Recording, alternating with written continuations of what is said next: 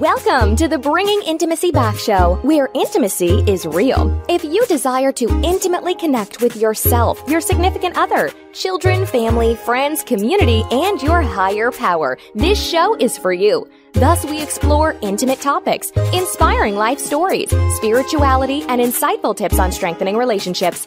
This show is hosted by Dr. April and her co host, Dr. Kelly. Now, let's get this episode of the Bringing Intimacy Back show started because we share with you the secret power to intimacy to create a life you love or love the life you create. Now, here's your host, Dr. April, and co host, Dr. Kelly. Welcome to the Bringing Intimacy Back show, where intimacy is real. How are you doing, Dr. Kelly? Doing great. I have decided something to do with my hair. I'm oh. going oh. platinum. You're going what? Platinum? I'm going platinum. What exactly does that mean? It's like kind of like Susan Powter in the 80s. But anyway, it's nice and bright. And, you know, I have a lot of gray hair. You might not know that, but I do. And I I don't like it anymore. I want to be able to date at least 20 years younger than myself. Okay. So in order to do that, I have to uh, go platinum. Okay, yes. But you have such beautiful hair that's so easy to manage, which is really great when especially when you're busy. Yeah, oh, that's for sure. And I only have to do the front of it because I'm not looking at the back. good. yes. I'm doing good. I'm doing good, but life has been busy and which is I'm so excited about today's topic because today's topic is going to help us busy women. Oh yeah, it really is. In fact, I think uh, we may save the best for last. yes, definitely. yes. So before I get into our main topic of today of self care for extremely busy women, I wanted to let our audience out there know that um, if you're looking for a quick, easy gift out there for your loved ones. I have two opportunities. One is just um, a series of intimacy books that you can find on Amazon. Or if you're looking for an intimacy experience, check out our intimacy retreat on vacationcounseling.com. Yeah, which is in Costa Rica next. Yes, definitely, which gives us a break. Yes. But how are we going to get through this holiday season with so much busyness? Yeah. Yes, as women yeah, uh, one day at a time, and for some women, it's uh, one hour at a time. Yeah, but I'm sure we could uh, we can all benefit from a lot um, new tips because yes. Calgon take me away doesn't work, and if it does, it's 15 minutes. okay, yes. So I would like to introduce an expert that's going to help us get through this holiday season and, of course, the, the rest of 2021 and hopefully 2022. I'm Suzanne Falter. She is an expert on self care for extremely busy women. In fact, she's been doing this for decades. She's a podcaster for the same topic. Um, she's also written a book on it. Um, after gets sadly, she lost her daughter, and after she lost her daughter in 2012, she had to learn how about self care. And I think between all her works and stuff, she learned the importance of self care, especially when you're busy. So, besides writing, writing that, she's also written, I think, a book called Surrendering to Joy and How Much Joy You Can Stand. And over the 15 years of work, she has featured over so many stuff O Magazine, the New York Times, Elephant Journal. Much joy can you stand? Wow, you've been extremely busy, Suzanne. I would love to welcome you to the show. Thank you very much for the warm welcome, Dr. April. I appreciate it. yes. Hi, Dr. Kelly. Hi, nice to meet you. You too, love. So, Suzanne, um, currently in your life right now, um, this show is called Bringing Intimacy Back. Mm-hmm. And one of the things that we always ask people is, what does intimacy mean to you, and how does that relate to self care? I'm glad you asked. It's such, I mean, I love the title of this show, first of all, because intimacy is what is missing in so many of our lives. We've replaced it with dependence on electronics and devices and social media and these virtual experiences. But for me, intimacy means the energetic connection between people. So when I go to the gym and I get in the pool like I did this morning and I'm swimming you know, a lane away from a complete stranger, but we're just kind of having this swimming experience. We're both sort of going back and forth the same direction. I feel connected to that person, even though I don't know them. That is more intimate to me than you know spilling my guts in in a environment where where maybe we can connect with other people intellectually but not energetically if that makes sense. I also think a real big piece of this is intimacy with yourself. And you know after my daughter died i spent a couple of years grieving and i really didn't do much. I wasn't working. I was living on my savings. I was in a rented room in a friend's house and it was just mm. extremely quiet. And i really turned within i began to really get clear on what my needs were for the first time possibly in my entire life i was so devastated, but I was so aware of the opportunity that was in that crisis because I had been overworking. I had been completely overstimulated for decades. I had built this big career and I had just closed my business because I was completely burned out. The relationship I'd been in had ended. I had to leave the home we, we had just moved into together. And I, I had to start all over again.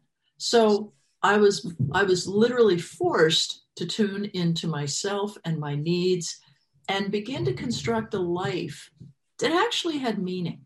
Because the work I had been doing prior to Teal's death was all about marketing. It was about things that I was proficient in and could even make a good living from, but that I didn't care about.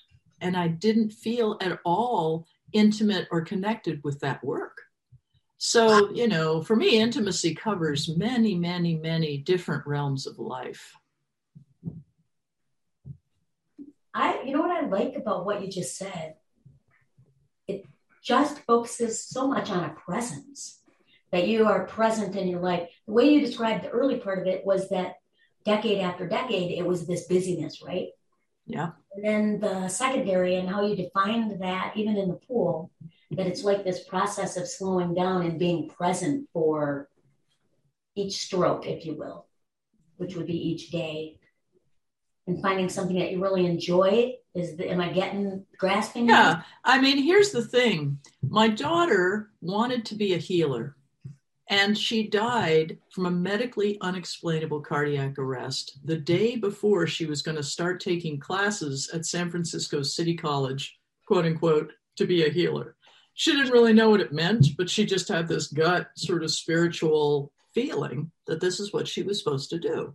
So she set out to find out what is this thing about being a healer. She'd been a, a blues singer in Austin, Texas, and, and, you know had gone to the Berklee College of Music. I mean, she was really good, and she just put it all aside and said, "Okay, I'm going to be a healer now because that's what I feel I should do." So you know, her whole take on life was extreme presence and I really didn't know what that was about. So I'm really glad you brought that up, Dr. Kelly. I mean, Teal would just pack up her little backpack and go to the airport with some money in her pocket and just pick a place to go that sounded intriguing and just go have an adventure. And and she never knew quite where she was going to land from day to day, but it always worked out. And she always felt intimate with her own life. And sure enough, when she died, she left behind a little red notebook with all kinds of channeled information in it that she had heard in her meditations. And the big message that was on page after page was just be, or be and you know. And I had no idea what that meant. But boy, did I start to figure it out after she died because what I'm describing in that two year period of grief was the process of learning how to be without having to feel important because I was too busy, without having to feel super safe because I was super structured with another task every single minute. I was working with, you know, eight or 10 clients a day at one point. And it was just nuts. It was nuts. The money was great, but I had no life. And I certainly didn't have time and space to go within. I can't say enough about the value of just doing nothing. Just sitting in a window, watching the dust specks in the air, or looking at the sky, or sitting under a tree and feeling nature around you. I mean, That is intimacy. Yes. And Suzanne, as you're saying that, which I believe truly that is what you said is intimacy. And it's, but I know there's women out there, especially mothers, who are thinking, how can I just sit and do nothing? Ah, isn't you it great? Yeah, that's, great? I'm not doing what I'm supposed to be doing. I must be, I should be entertaining child A, cooking for child or husband yeah, B or whatever. Right, right. Yeah. Okay. So, um, the book about self care I wrote, The Extremely Busy Woman's Guide to Self Care, I published a couple of years ago, has in it a whole lot of ideas about how to unplug from those situations which are guilt induced. I hmm. mean, can you ask for help? Can you break the status quo and say to your partner, hey, I need help. Could you please cook dinner and do the dishes or whatever three times a week? I can't do all of this. That's the first thing I had to learn. It's safe to ask for help. And not only is it safe, it's necessary. We think we don't get to have any boundaries. We think we have to do it all. It's an illusion. The fact that we are not alone must be recognized. And I'm speaking to you, single moms, because you have friends, you have a network, you have other single moms possibly who would do a trade. You know, there there have to be ways where we can support each other to create this much needed time alone. I, I remember one of the shows I did was um, on my podcast was about the importance of creating alone time and that yes. alone time, I cannot overestimate the importance because when you're alone, you can finally hear yourself think, you may really not like your relationship. You may need to go to a counselor or make some big changes. You may really feel overworked in your job. You know, in my Facebook group, there was a woman, I asked the question, What are you tolerating? What are you tolerating? Hmm. And one of the women in the group said, Well, I was tolerating my job, which was way too many hours. So I tried to quit. I went to my boss. I said, I quit. Boss said, What can I do to make you stay? And we renegotiated a package where I, she gets the same money for half the hours and she gets to take care of herself. It's like if we don't ask, we don't right. Absolutely. Why so is it so hard for women to ask? You know how few women actually negotiate relating right. to job and their pay and the time. So I'm talking to all the women, both single and married. That's right. Employed and unemployed. What what do you negotiate? I love what you talked about earlier about uh, guilt-induced actions. Yeah. You asked. Uh, you focused on that. Could you drill down a little bit more on that? Yeah. I mean, the assumption built in by the culture here in America, at least, and perhaps North America at large, is you know, we are really not allowed to ask for what we want. We kind of inherited this from our moms, and it may be going away a little bit gradually with each generation. But I mean, radical help needs to be made here because husbands used to only help out around the home 40% of the time. That was documented in the 90s. Now it's up to 47%. Even well, 40%. oh, yippee. Come on, husbands, get with the program here. Yes. You might have to help with those kids that you procreated. Amen. Yeah. And when you were saying about guilt, I was just thinking I was working with a woman and she was like, she can't even go to the bathroom by herself. Her kids are there. And I was like, I used to always tell my daughter, and that's a single mom, to go spend time alone. Yeah. You know, go, yeah, yeah. I didn't believe I had to entertain her. And that that's is so right. important. That's yes. right. And if you don't learn this as a mother, if somebody, if you're not doing it and somebody teaches you this, you can do it. But we are just not wired to assume that we can take time for ourselves. You know, I used to love the movie Mary Poppins. I put my kids in front of it. It's three hours long. It's just and and you know something? Those kids they love that. So hey, old Disney classic. You know, right just on. stream it. They'll love it. You get some serious downtime there. Go lie yes. on the couch and read a great, you know, trash novel. Like probably don't leave the house, but you know, depending on the age of your kids. But but I mean, you can get a lot done with Mary Poppins on. Yes, I would used to always tell her to write every time. Yeah. Oh, Why do I have great. to? I go go journal it out, and oh, yeah, and actually great. she became a writer. well, there you go. Perfect, Dr. April. I mean, you know, yes. the fact is, we just don't even think about the value of downtime. We don't think that we need to tune into our needs. We do. And mm-hmm. one of the really important lessons I learned during that two year period of grief, where I was discovering my self care and returning to intimacy with myself, was to ask myself the question periodically throughout the day what do you need right now? And a very simple question, but the answers surprised me. Sometimes I needed to stretch, sometimes I needed to cry, sometimes I needed to just go get in the car and go buy an ice cream or do something fun. You know, sometimes I needed to call someone and have some reassurance. You can get your needs met, but you got to be willing to get real with what they are. Since so many people have lost people because of COVID and a variety right. of things mm-hmm. these past few years, yeah. And in the sense of self care, many people think they're supposed to get over it so quickly. Mm-hmm. How yes. important is self care and getting real? Okay. When you've lost.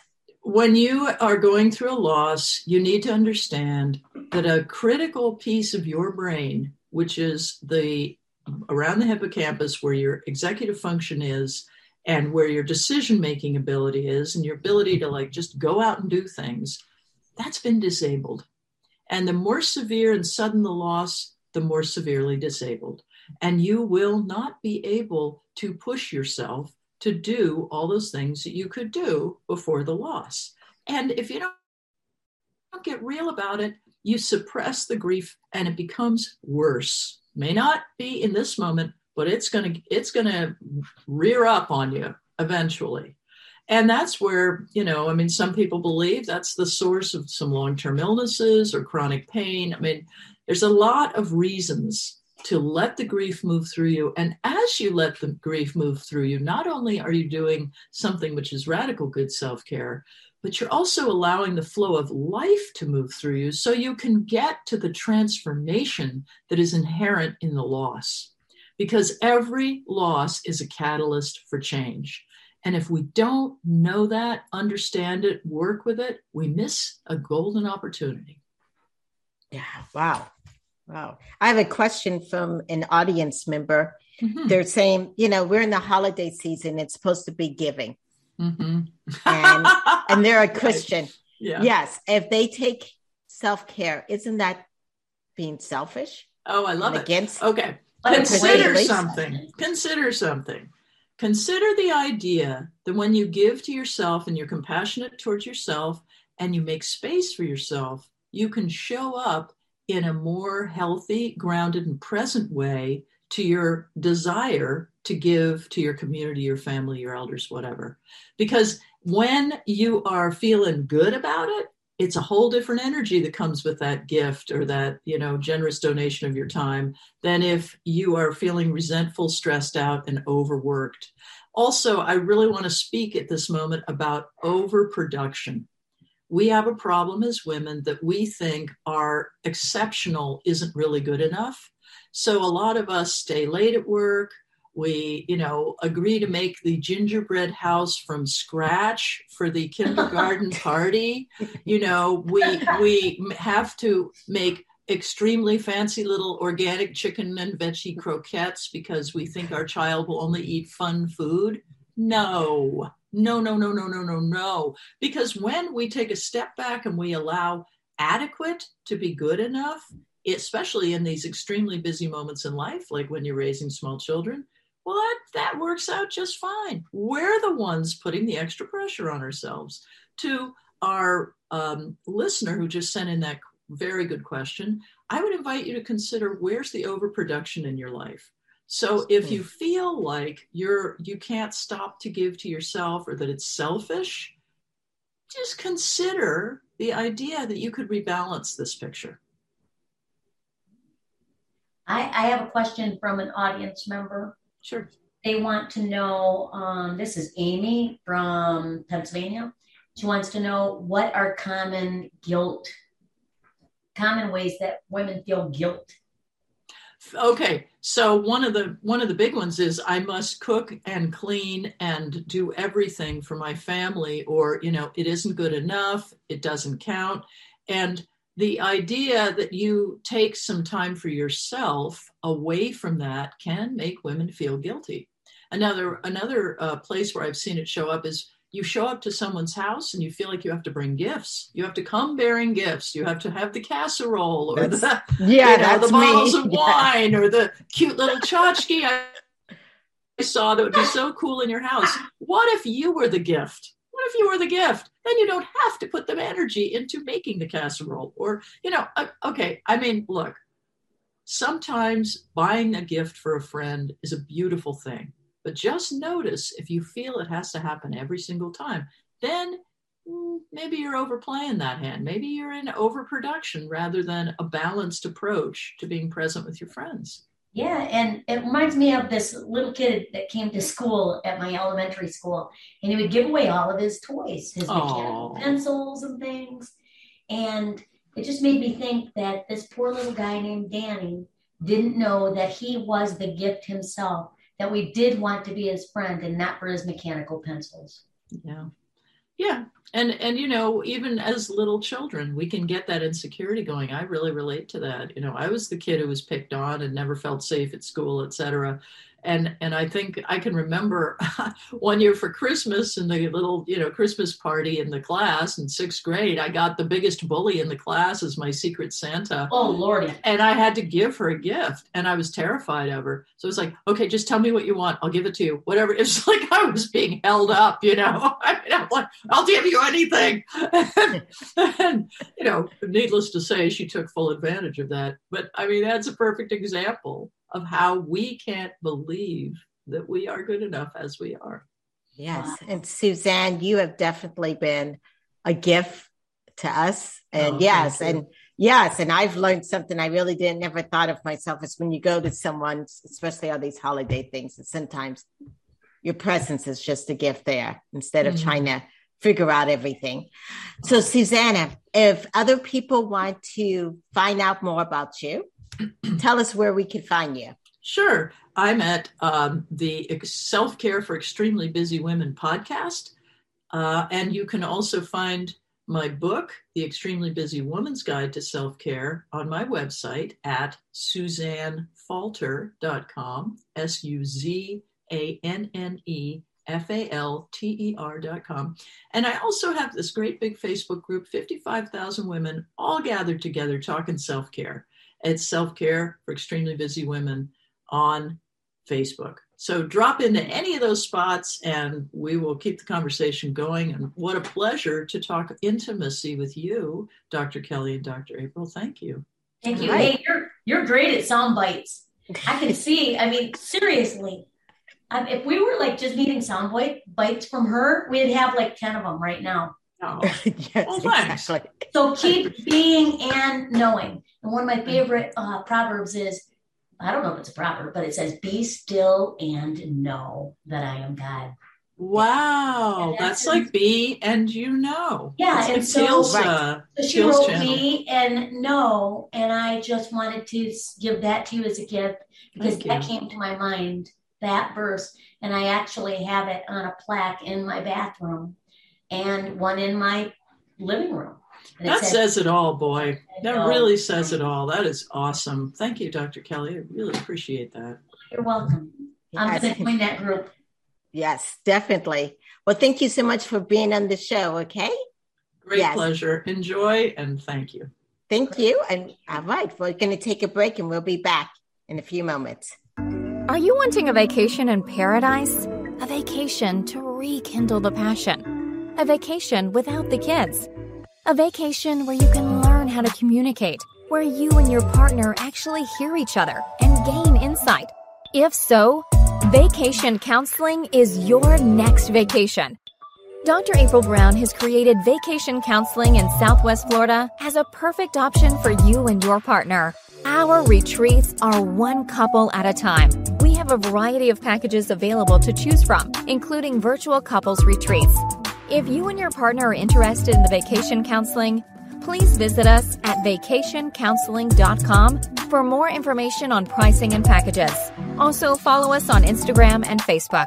To keep track of the latest news, stories, activities, or coupons on vacation counseling and Dr. April's other services, we encourage you to sign up to receive a monthly newsletter called Intimate Connections at draprilbrown.com. Remember, if you and your partner are struggling with communication and intimacy, and you all are looking for a retreat to connect, vacation counseling can be your next vacation in Southwest Florida.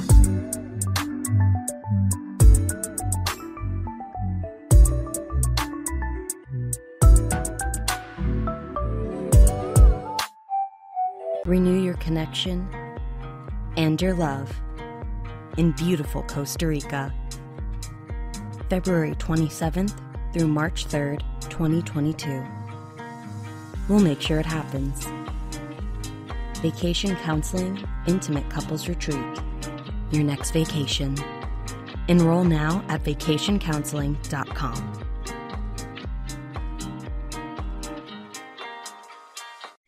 Welcome back to the Bringing Intimacy show, where intimacy is real. Yeah, that was wonderful what she just stated. Yeah, that was quite incredible. I mean, yes. Uh, some of the things like regarding um, uh, specifically guilt-induced actions, uh, being present, knowing you are the present. I mean, it was really pretty fantastic. Yes, definitely. I felt like uh, I, I felt like I was the choir and the preacher for that word for that one. You know how? I mean, meaning I felt like, okay, everybody else gets to listen, but this was for me. Mm-hmm. Yes. and it's so hard, I think, especially in the holiday season. Yeah. You know? Yes, yes, because you're always thinking, what do I need to bring?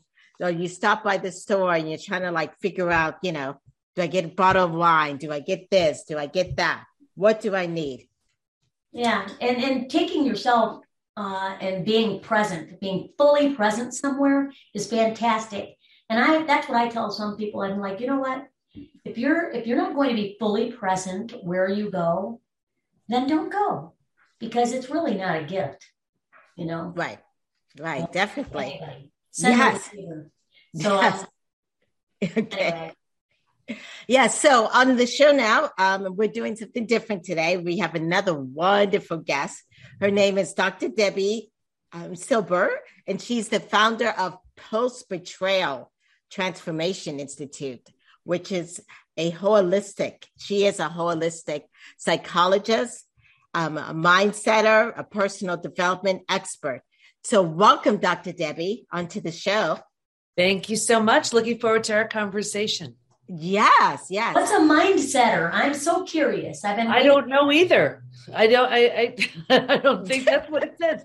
I'm a. Uh, I, I'm the founder and CEO of the PBT Institute, Post Betrayal Transformation Institute. So, health, mindset, personal development, psychology, spirituality. Yeah, oh, it's, yeah. it's my 30th year in business. Post betrayal. My goodness. Oh my gosh. This is this is deep. Yes. Yeah. I, mean, I know a lot of people who have been betrayed, and that is one of the deepest pains in their life. It sure is. It's it's one of the most painful of the human experiences because think about it. This was the person; these were the people uh, that you trusted the most. So when the person you trust the most proves untrustworthy, who do you trust? When the one you run to when other people are causing harm are the ones causing the harm, where do you go? Uh, the good news is you can heal from all of it. And uh, I did the study and I have the proof. Wow. Wow. Yes. One of the things that we ask our, our, our guests is how do they define intimacy? Mm-hmm. And how does that deal with betrayal and being betrayed when you've been intimate with someone and all of a sudden now they betray you? Yeah, it's devastating. I mean, you were vulnerable, you were open, you you gave your heart, your love, your time, your trust. And um, you know, without your awareness or consent, when somebody else just changes the rules. There were these spoken and unspoken rules in a relationship. And it's when those rules are broken, it's devastating and it destroys that intimacy. Uh, can it be repaired? I say no. Can it be rebuilt? Yes. It's a lot of work, but it can be. Yeah. You know, one thing that I notice, even in my own personal experience of dealing with post betrayal, is sometimes you lose that confidence of your own self you know there were uh, the study that i did led to three discoveries and mm-hmm. um, that was actually one of them one of them was that betrayal is a very different different type of trauma than death of a loved one disease natural disaster. You know of course you grieve you're sad you mourn the loss with with those types of traumas betrayal too but because betrayal feels so intentional, we take it so personally. So the entire self is shattered and has to be rebuilt. Rejection, abandonment, confidence, worthiness, belonging, trust. Those are all shattered and they have to be rebuilt. So um, I coined a new term post betrayal transformation. That's the complete and total rebuild of your life and yourself after an experience with betrayal right? Because you you had said uh, you do not believe it can be repaired, but it can be rebuilt, which means it implies that you need a new foundation. Absolutely. You know, I, I, I look at trust like a brick wall. You know, think about and it's foundational. Every opportunity, you know, the, the only way I know of a brick wall being built is brick by brick by brick, right? And it could take a really long time. And now think about it. The way it works with trust is every opportunity someone has to show that they're trustworthy, that's one brick in that brick wall. So that brick wall can take a long time to be built. And then in one earth shattering moment or series of moments, the entire thing can come tumbling down. Well, you know, the person who's trust has been shattered can look at the rubble and say, I don't have the least bit of interest in watching that thing get rebuilt. Totally fine. They can walk away. However, if they decide that they're willing, that's their, they, that would be their job. The person who shattered the trust has to be a really good bricklayer. And it goes back the same way it went the first time brick by brick by brick. Every opportunity they have to show that they're trustworthy. That's one brick in that brick wall. Does yeah. that is that you you wrote the book the is it the unshakable that was the number one book yeah and then i i wrote um trust again woman. actually this was uh, the, one of the other discoveries was that while we can stay stuck for years decades a lifetime and so many of us do if we're going to fully heal we're going to move through five proven predictable stages that's what trust again is for that came out last year but what i found was and i'm happy to go through the stages if that serves most people get stuck in stage three. So my newest book, From Hardened to Healed, is just for those stuck in stage three because stage it's so three to do with bitterness. It's certainly found there for sure. Okay, so Debi, you got me curious. What are the five stages, real quick, and then tell me more specifically about stage three. Yeah. Okay. So uh, I'll do it as quickly as I can. It's what my coaches are all certified in within the PBT Institute. It's what, you know, it's what's in Trust Again. I'm going to give you a distilled version right here. So stage one is like before it happens, it's the setup stage. And if you can imagine four legs of a table, the four legs being physical, mental, emotional, and spiritual. Uh, what I found was a real heavy lean on the physical and the mental thinking and doing, and not really prioritizing the emotional and the spiritual, the feeling and being, right? So if you can imagine two legs of a table, right? Easy for that table to topple over. That's us. Stage two, by far the scariest of all of the stages. This is shock. D Day, Discovery Day. You're blindsided, mm. like the person takes the mask off. And it's the breakdown of the body, the mind, and the worldview. So, right here, you've ignited the stress response. You're headed for every single stress related symptom, illness, condition, disease. Wow your mind is in a complete and total state of chaos and overwhelm. You cannot wrap your mind around the information you just learned. And your worldview has just been shattered. Your worldview is your mental model. Don't go there. This is how life works. Trust this person. And in one moment, it's all shattered. The bottom's bottomed out on you, and a new bottom hasn't been formed. So it's terrifying. But think about it right? If the bottom were to bottom out on you, what would you do? You would do anything you could to stay safe and stay alive. That's stage three.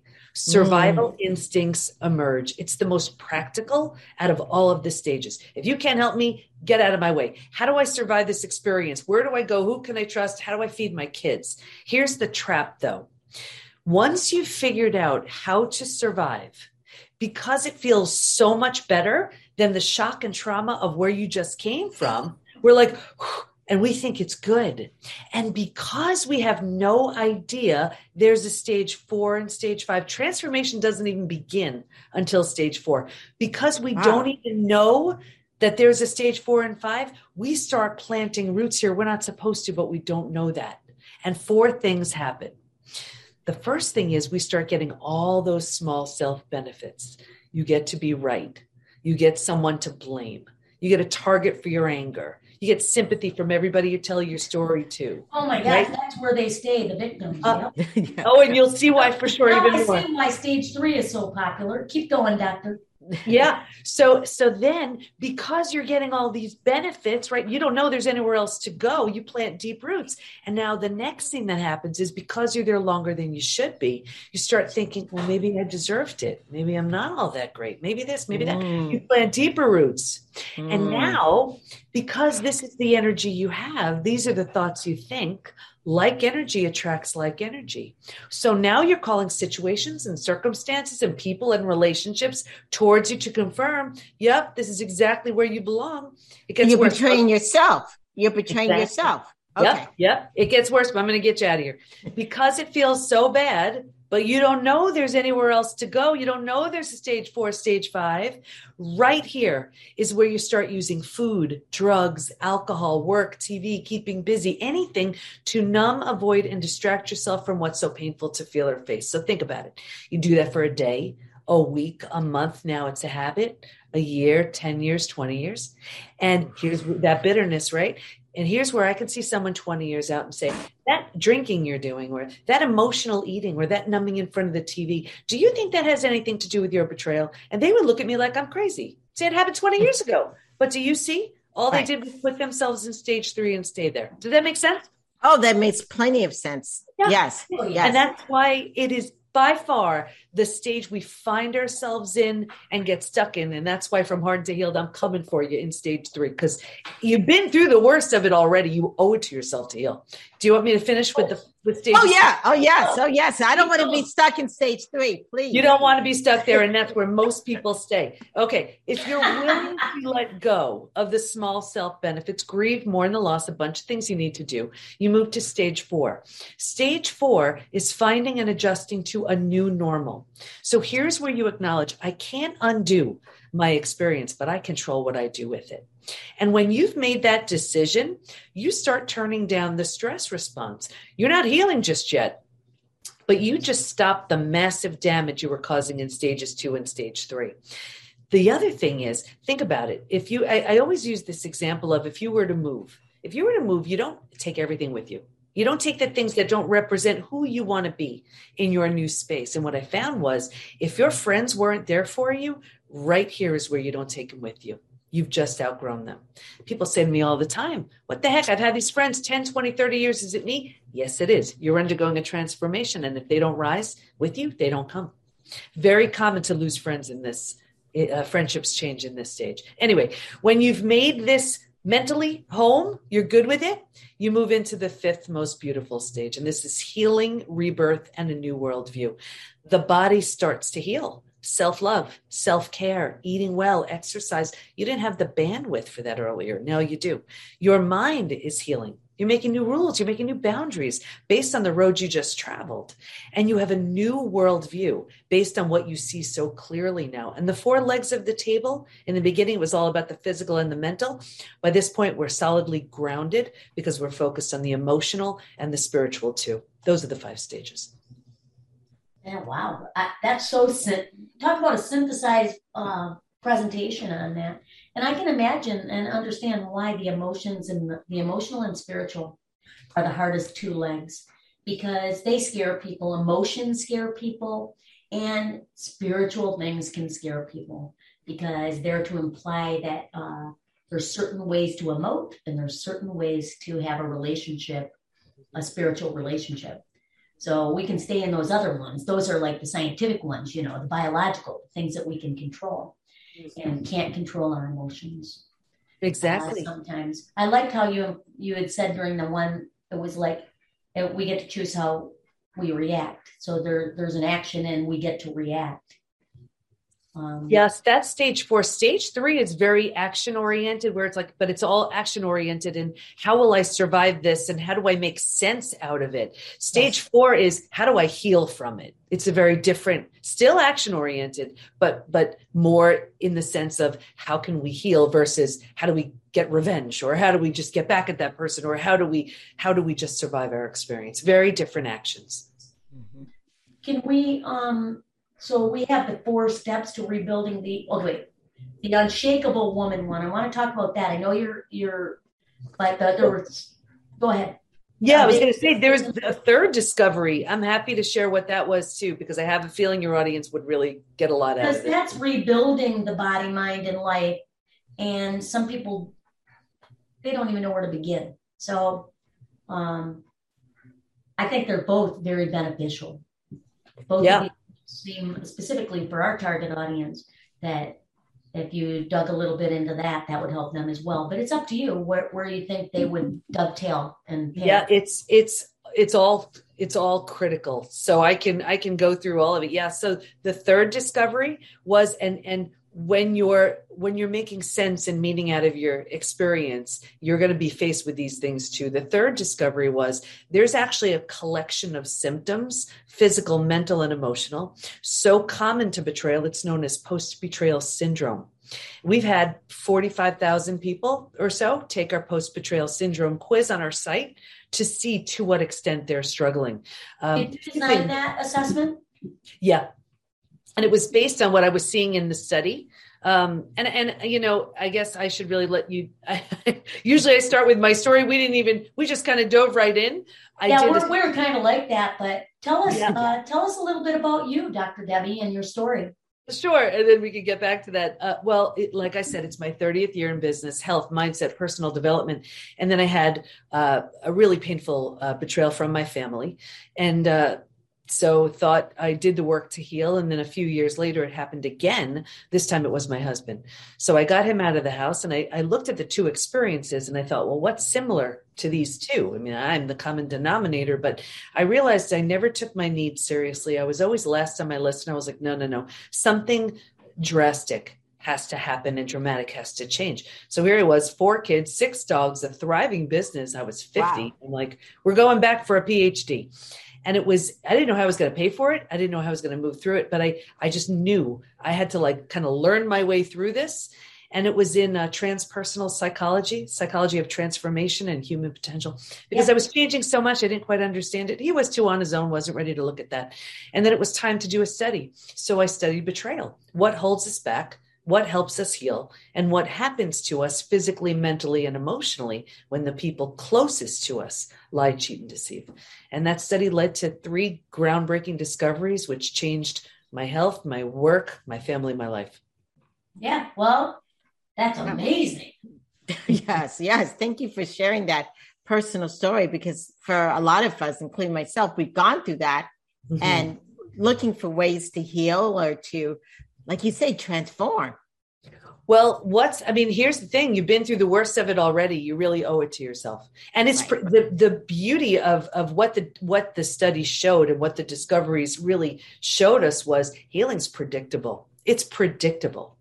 And if we just are willing, willingness is one of the biggest words here, willing to uh, move through the stages, we will predictably move through our experience. And we come in uh, with symptoms of post betrayal syndrome, and I'm happy to share what those are.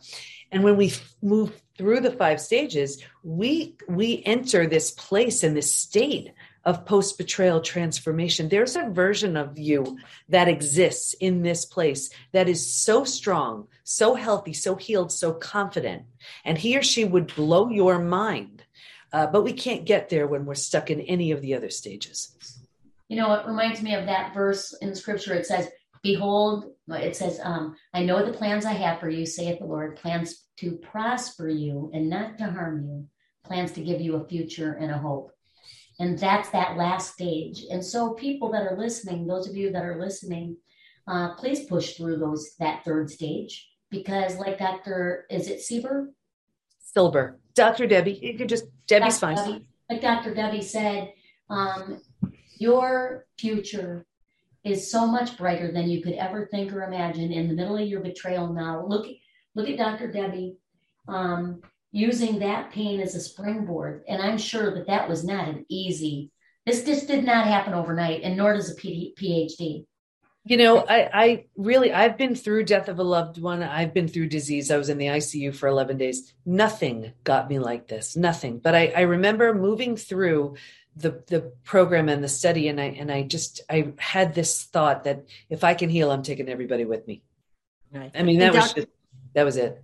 And Dr. Debi, um, since you mentioned what are the symptoms? So, because people are out there listening and they're like, I don't know, maybe, maybe, yeah, yeah. Cover the symptoms. Yeah, sure. So now imagine this is out of figure 45,000 people. We have men, women, just about every uh, country is represented. So I'm going to read just every every couple of months I pull the stats just to see where people land. And here we go. so this is out of all those people. 78% constantly revisit their experience. 81% feel a loss of personal power. 80% are hypervigilant. I mean, that's just exhausting. 94% deal with painful triggers. Here are the most common physical symptoms. Ready? 71% have low energy, 68% have sleep issues, 63% have extreme fatigue. They wake up, they're exhausted. Those are your adrenals that have tanked. 47% have weight changes. So maybe in the beginning you can't hold food down. Later on, you're using food for comfort. 45% have digestive issues, and that's anything Crohn's, IBS, diverticulitis, constipation, wow. diarrhea, you name it. 45%. Uh, the most common mental symptoms, ready? 78% are overwhelmed. 70% are walking around in a state of disbelief. 68% are unable to focus. 64% are in shock. 62% are unable to concentrate. So imagine you can't concentrate. You have a gut issue. You're exhausted and you're supposed to work and raise your kids. You know, that's not even the emotional issues, ready? Emotionally, 88% experience profound deep sadness. 83% are very angry. It is really common to bounce back and forth between the 2 mm-hmm. 82% feel hurt, 80% have anxiety, 79% are stressed, just a few more. Here's why I wrote the book Trust Again. Ready? 84% have an inability to trust. 67% prevent themselves from forming deep relationships because they're afraid of being hurt again. 82% find it hard to move forward. 90% want to move forward, but they don't know how. You know, it's interesting because it's if it's post-betrayal syndrome, which of course is not in the DSM, but anxiety disorder is and depressive disorders are, right. and so many of the symptoms are similar to that. Some mm-hmm. people may actually have post-betrayal syndrome and they may think they may have been diagnosed with something else, similar to PTSD and ADHD have similar symptomology. Mm-hmm. So some people are, some children actually have PTSD and they're being treated for ADHD. A hundred percent. And here's the thing, and this is why, you know, with our, we certify coaches and, and doctors and therapists and because they could be the most wonderful counselors, therapists, psychologists, psychiatrists, doctors, but if they're not highly skilled in the five stages, they're missing they're you know they're hacking away at the leaves and not getting to the root. Because when they, like for example it could be the most amazing gut doctor. Someone sees them for a gut issue but 45% of everybody betrayed has a has a gut issue. So if that gut doctor now knows about the five stages they can mm. think of mm. a deeper transformation they can take their patient through or their client through. So you know it's it's a game changer when they understand about the five stages. Right. And you mentioned such something so important that many people don't realize that when personal things happen to them, they really need to even share it with their medical doctors, their nurses, because it all is connected. Mm-hmm. Yes. And so, Dr. Debi, it's people are listening and they're hearing all those symptoms and they're like, they want hope. Mm-hmm. They want to change. Yeah. How can they go, reach you, Dr. Debi? You know that i would recommend they should take the the healed or hardened quiz. They'll know exactly what stage they're in. And they can just find that at healed or hardened quiz.com okay. Awesome. And how can they reach you or find your books? Yeah they could and you know for they could just go to I'm thinking there are so many books with the bonuses. If they want trust again, that's that'll take them through the five stages. The uh, best way to do that is go through this link because then they get bonuses too. I mean, of course you can get it at Amazon, but get it through this link and you get bonuses too. And it's the PBT as in post betrayal transformation. The PBTinstitute.com forward slash trust again. Okay. And from my understanding, from what you just said previously, um, there's a lot of therapists that have been trained. We have well we have our certification program and um, and we train coaches and healers doctors uh, psychiatrists psychologists counselors therapists and um, and some work within the institute and some you know just work on their own. But yeah the, the more therapists understand and are trained in the five stages uh, the better. We have a lot of people coming in with therapy trauma and it's because if that therapist isn't highly skilled in betrayal, it could do way more harm than good. We see that all the time. Oh, yeah. Wow, that's a whole nother topic therapy trauma. Yeah. Yeah. you know, we see it a lot because someone, let's say, you know, we see this example all the time. I'll just give a generic example. Let's say there's a husband and wife. The husband has an affair. He's a narcissist. She's able to drag him to counseling. That counselor is not highly skilled in betrayal, the narcissist is very charming. So then the counselor looks at the betrayed person saying, well, you know, if you just communicate more, it's, it's things mm. like that. It's devastating. So mm. it, it takes, it takes a, a, you know, understanding what betrayal does. Yeah, it sure does. Yep. Yeah. I was just like doing the, just seeing if I've been betrayed in my life and here's the thing it doesn't even have to be those big profound earth shattering betrayals. It could be like oh, you better a thousand cuts kind you know? And yeah, not thousand cuts. Yeah. Or it could be self betrayal that's that's big too. And and so many of us even these days are feeling betrayed by you know so many things going on in our lives. So uh you know but there's a way to heal from all of it. Yes, and, definitely. And, and, if you want to take the betrayal to another level, also, it could be spiritual abuse. Mm-hmm. people have been betrayed by people in leadership, spiritual leadership. Absolutely. And so Absolutely. then you would have like, let's say, you know, whatever. We don't have to go there. But the point is, is that there is a lot of um I don't know, like grit. There's a lot of grit, and this is research based. This is not just like some idea, somebody that just like you know, sitting in a sitting in their room writing a book. This is somebody who has actually researched this for years and has personally experienced it.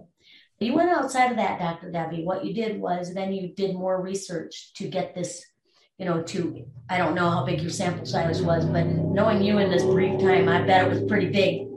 And that you're still like uh, modifying it and finding those things that will work to help people. I'm I can tell that you're healthy and it's it's beautiful to see. I I wouldn't want to have seen you on that sad day.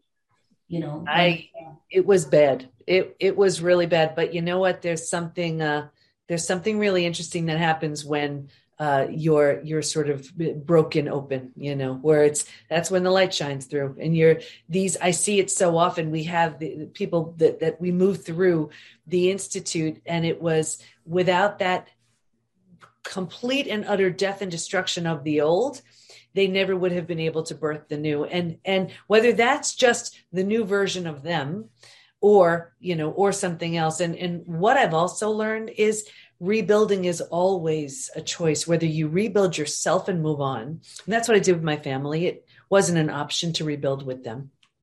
Or if the situation lends itself, if you're willing, if you want to, you can have the opportunity sometimes to create something brand spanking new with the person who hurt you. And that's what I did with my husband. So not long ago, as two completely transformed people, we married each other again. Wow! Wow! Such a beautiful story. Dress and our four kids at our bridal party. You know. So wow! Now talk about a miracle. Yes. This is beautiful. And and for those women that are listening that are like, the last thing I would ever do is remarry that person. Remember, this was rebuilt. This wasn't just like didn't happen overnight. And your children were the bridal party? my children were. Now here's the thing though, too. it, it because betrayal will show you who someone truly is or wake them up to who they temporarily became now if they're not woken up to who they were and that's who they continue to be you've got to be full-blown crazy to take that on again i mean and that's what people do and they so wonder woke why him up to who he had temporarily became that's which it. was selfish yeah and, and, it was the and here's the thing too you know maybe he woke up to the level that he did because he was actually the one who told our kids. And if anything is going to have you wake up and realize what you what you just lost it's losing everyone you love. Yeah. and, uh, he did and he earned it back how fantastic. Yes. i love stories like this. You know uh, there's a statistic i don't know what it is but it's pretty high that people will divorce and remarry and some mm. people even divorce and remarry twice and I'm kind of like, uh, that puts the spin on breakup and makeup sex. well, Dr. Debi, thank you so much. Really. Yes, you have been actually a living example of the books and everything that you talk about, which is wonderful. Um, for everyone who's out there, and we'll definitely be looking at your information and stuff. And so I think it's been really extremely helpful. And thank you so much for being on the show. Thank you so much. Thanks for the opportunity. Yes, yes, it's been a pleasure. And for our upcoming shows, um, on December 9th, we have Jerry with Eye Contact, Voices and Hugs. And on December 16th, we have Intimacy Through Retreats. Um, Dr. Kelly, it's been a pleasure having you on as a co host. And thank you so much for this year. Thank you. It was a terrific year. I learned so much. And I hope you and Coach K have a fantastic time. I'll be a little bit jealous of her, you know, because she's, uh, but she is, she is fantastic. And those of you that um, have uh, reached out to me and said that you were going to miss me, I'll miss you as well. And I just want to say, Dr. April, you're fantastic. And you truly are authentic. And that's what I've loved the most about being your co host. You are, you are the real thing. okay. You help bring intimacy back in my life in a in a way because you asked me some questions over a year ago about whether or not I would be willing to be vulnerable, and also um, you had told me that you know you felt that there was so much more for me than what I was living at the time, and as a result, I made a lot of changes in my life, and it feels good to be content and not just content but happy. So thank you for being a part of my journey. Oh, and thank you so much, Dr. Kelly, for being a part of my journey this year. It's been a tough year personally, but you have pushed me. You have inspired me. You have used um, a lot of words of wisdom. Well, thank you. You have been a guide. We are going to stay in touch. Yes, definitely. And so I appreciate you and I wish you much success. And for our listeners out there, Dr. Kelly, as I also mentioned, Coach K will be joining us next time, and I'll introduce her as the new co host. And thank you, Dr. Kelly, and you're welcome anytime on thank the show. You. And if people are listening and they need a motivational speaker, that's what I'm going to be doing. I'll have my uh, only see 10 clients uh, a week because I don't want to work too hard. And I love motivational speaking. So I am going to be spring, springboarding back into that. So, yes. And, and, God, and people out there that are listening, she has motivated me. she has motivated a lot of us. And the great thing about Dr. Kelly is she's authentic, real, and she has a great sense of humor. And she's, when you guys, she comes in a small little packet, but boy, is she powerful. So thanks for being the thunder in my life and just for being so powerful. Thank yes. you. Hey, right. and have a good rest of your day. And I'll talk to you in a, in a while. All right. All right, then. This has been the Bringing Intimacy Back show where intimacy is real. Thank you.